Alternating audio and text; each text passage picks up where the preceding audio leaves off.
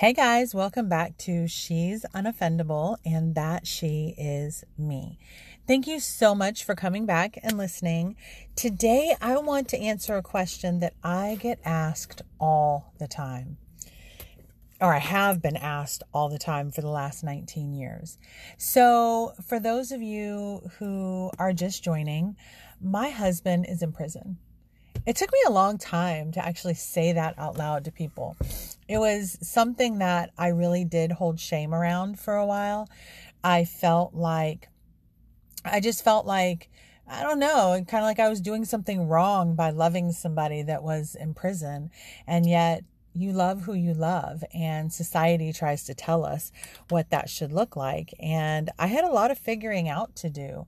Um, it took me probably until our son graduated before I actually started sort of being more free about it. Of course, my closer circles knew about it, but um, very close circles because I, I, was definitely not forthcoming. Um, because, you know, at the end of the day, I don't know about you, but I don't have any time for people's judgment. And I don't want to have to sit and explain why I feel like this, why I feel like that, why I'm with this, you know, person. It's like, I love him. He's innocent. I know that he is. But again, society, it's sort of like we have gotten very comfortable with throwing people away. We've gotten very comfortable with going, hey, you're not serving me right now so you know you're going to be in prison. I got to go fend for myself. And there's the the the whole the whole depth to love is lost in that. Like what is love if it's not a verb? Love is a verb. Love is something that that in, inspires action. It inspires you to show up. So I'm not going to say that the last 19 years have all been a bunch of roses and lollipops and gum, gumdrops. I mean, we've definitely, um, we've had to do the work. We've had to do the work because what I figured out is that the relationships that we want, the relationships that you have in your life, the the the the emptiness that maybe you feel if you are not don't have a significant other in your life, um, you know, that emptiness is something that you can actually fill. And people don't want to believe that because, well, society tells us it has to look like this or it has to look like that. But in reality, you get to pick how you want your life to look. Now, I am not advocating that we all have husbands in prison. But this situation did, or wives, because there's, I'm sure, some men that listen. Um, but you know, this situation did help me to grow and figure out who am I? What do I represent? What am I about? And so, one of the questions I get the most is how did you stay?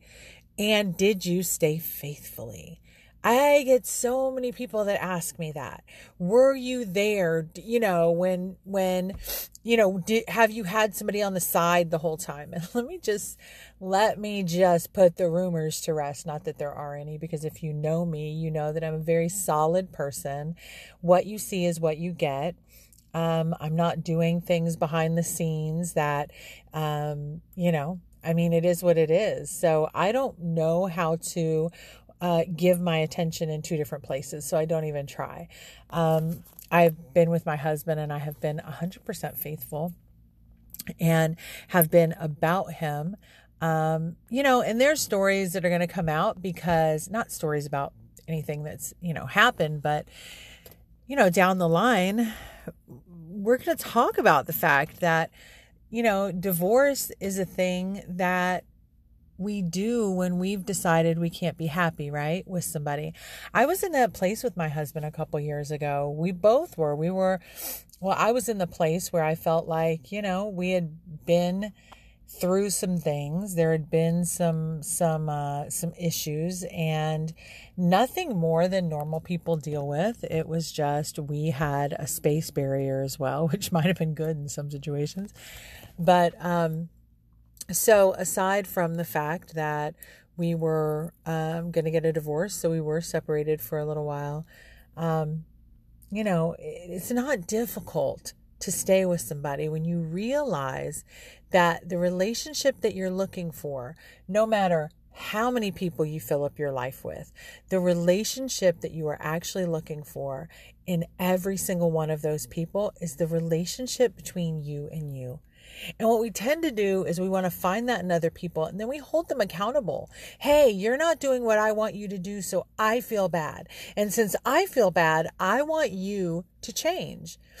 And in this situation, the reason I was able to stay, the reason I was able to actually be happy, and that's the thing that people are like, How are you happy?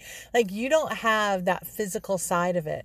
But y'all, everything is spiritual first. We are spiritual beings in a physical body. So we are not physical beings having a spiritual experience. We are spiritual beings having a physical experience. And so those physical things are great. And trust me, I cannot wait till he gets home to have them. However, being celibate is not hard to me, you know, because it's an emotional thing. It is an emotional um, connection. And that's where, when you have that relationship with yourself, when you've done the work, when you really realize that the relationship between you and you, you finding your balance, you finding your standards, you finding your happiness and joy and allowing that happiness and joy to flow through you, you're actually going to be happier than people. I, my husband and I joke about this all the time because we're like, there's no way.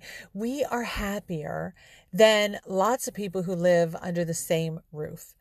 And because we we do talk, we talk all the time. And um you know, we do have conversations. And I think there's a lot of people who are living this dream and it looks so good from the outside, but they're not having conversations every day. They're not connecting every day. And I've had this theory about divorce for so long, and I saw it happen in my own world is that when we start to focus more on what we don't like and less on what we do like, that is the beginning of the recipe for divorce. That is where you've forgotten why you're there, you've forgotten what you love, and you've decided to focus on what you don't like.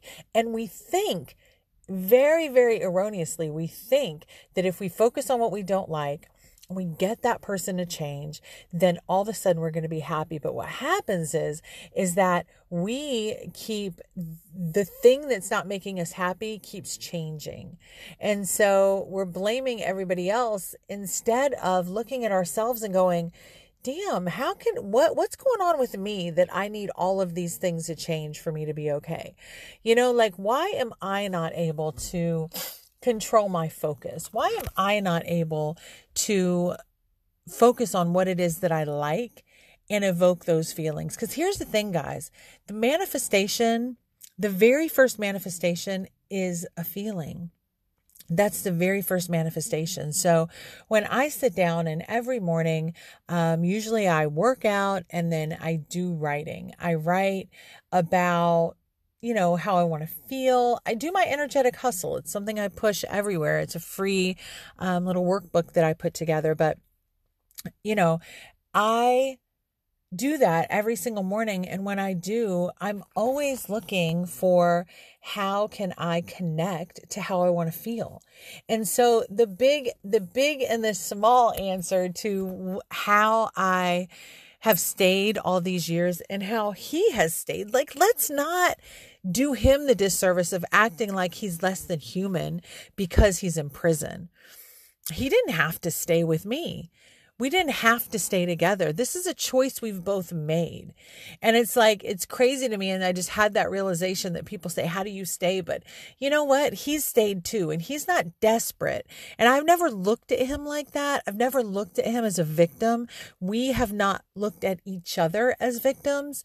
We have done what I believe is the best thing we can do for everybody, which is see them as capable, see them as whole, see them as, you know, being able to live up to whatever potential that they want.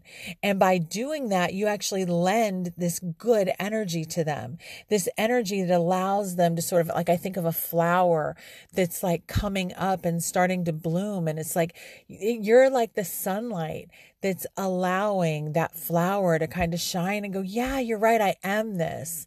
And that's what my husband and I did for each other for all of these years. So guys, if you are in relationships and you're struggling in relationships, Stop looking for your happiness in those relationships. Start taking, start bringing the happiness to the relationship. I mean, what about that? What about, and this is why I talk about self accountability and unoffendability can change and save the world. Because what if instead of thinking that somebody else needs to change so you feel good, you decided to start feeling good on your own?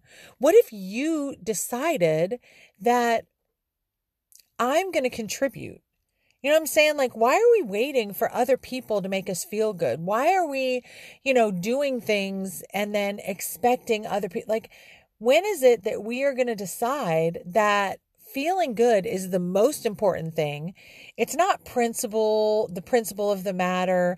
It's not, you know, oh, but it's wrong or whatever. It's none of that, th- those things. Like, when is it that you decide that feeling good is the most important thing? Because once you decide that, you're going to start making changes in your life that may not look normal to other people, but they are going to be freeing and they are going to be liberating to you because you will have decided that feeling good is more important than anything else. And so like we, we start being easier about things and we start letting people off the hook. Now, let me just say, letting people off the hook, and I had a situation recently and I'm going to do a podcast about it, but you know, somebody did something that that I personally was below a standard that I have.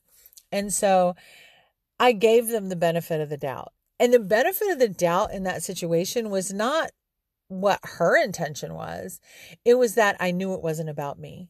And so when you can just do that, when you can just give yourself the benefit of the doubt, give that person the benefit of the doubt and find the space where you feel good and then keep it moving, you are doing like just think of the benefit that you're having not just to yourself but to the people around you like you're really becoming a like kind of like a badass spiritual teacher by showing people that no, I'm not soft. This doesn't make me soft. This doesn't make me have less of an opinion. It doesn't make me um be like a doormat or anything like that. What it does is it shows people it, through my actions how strong I am and how eh, like balanced and centered and un you know offendable that I am. Like I don't require your approval and it's okay. Like I love you anyways. So anyway, y'all, I hope you have an amazing day. I hope that you decide that feeling good is the very most important thing and that you start looking in your life like where are you where are you holding people on the hook? Where are you telling people that they have to be a certain thing or telling situations that they have to be a certain thing so that you feel good? And how can you take your power back out of that and decide that you're going to be self-accountable and unoffendable? All right guys, have a great day.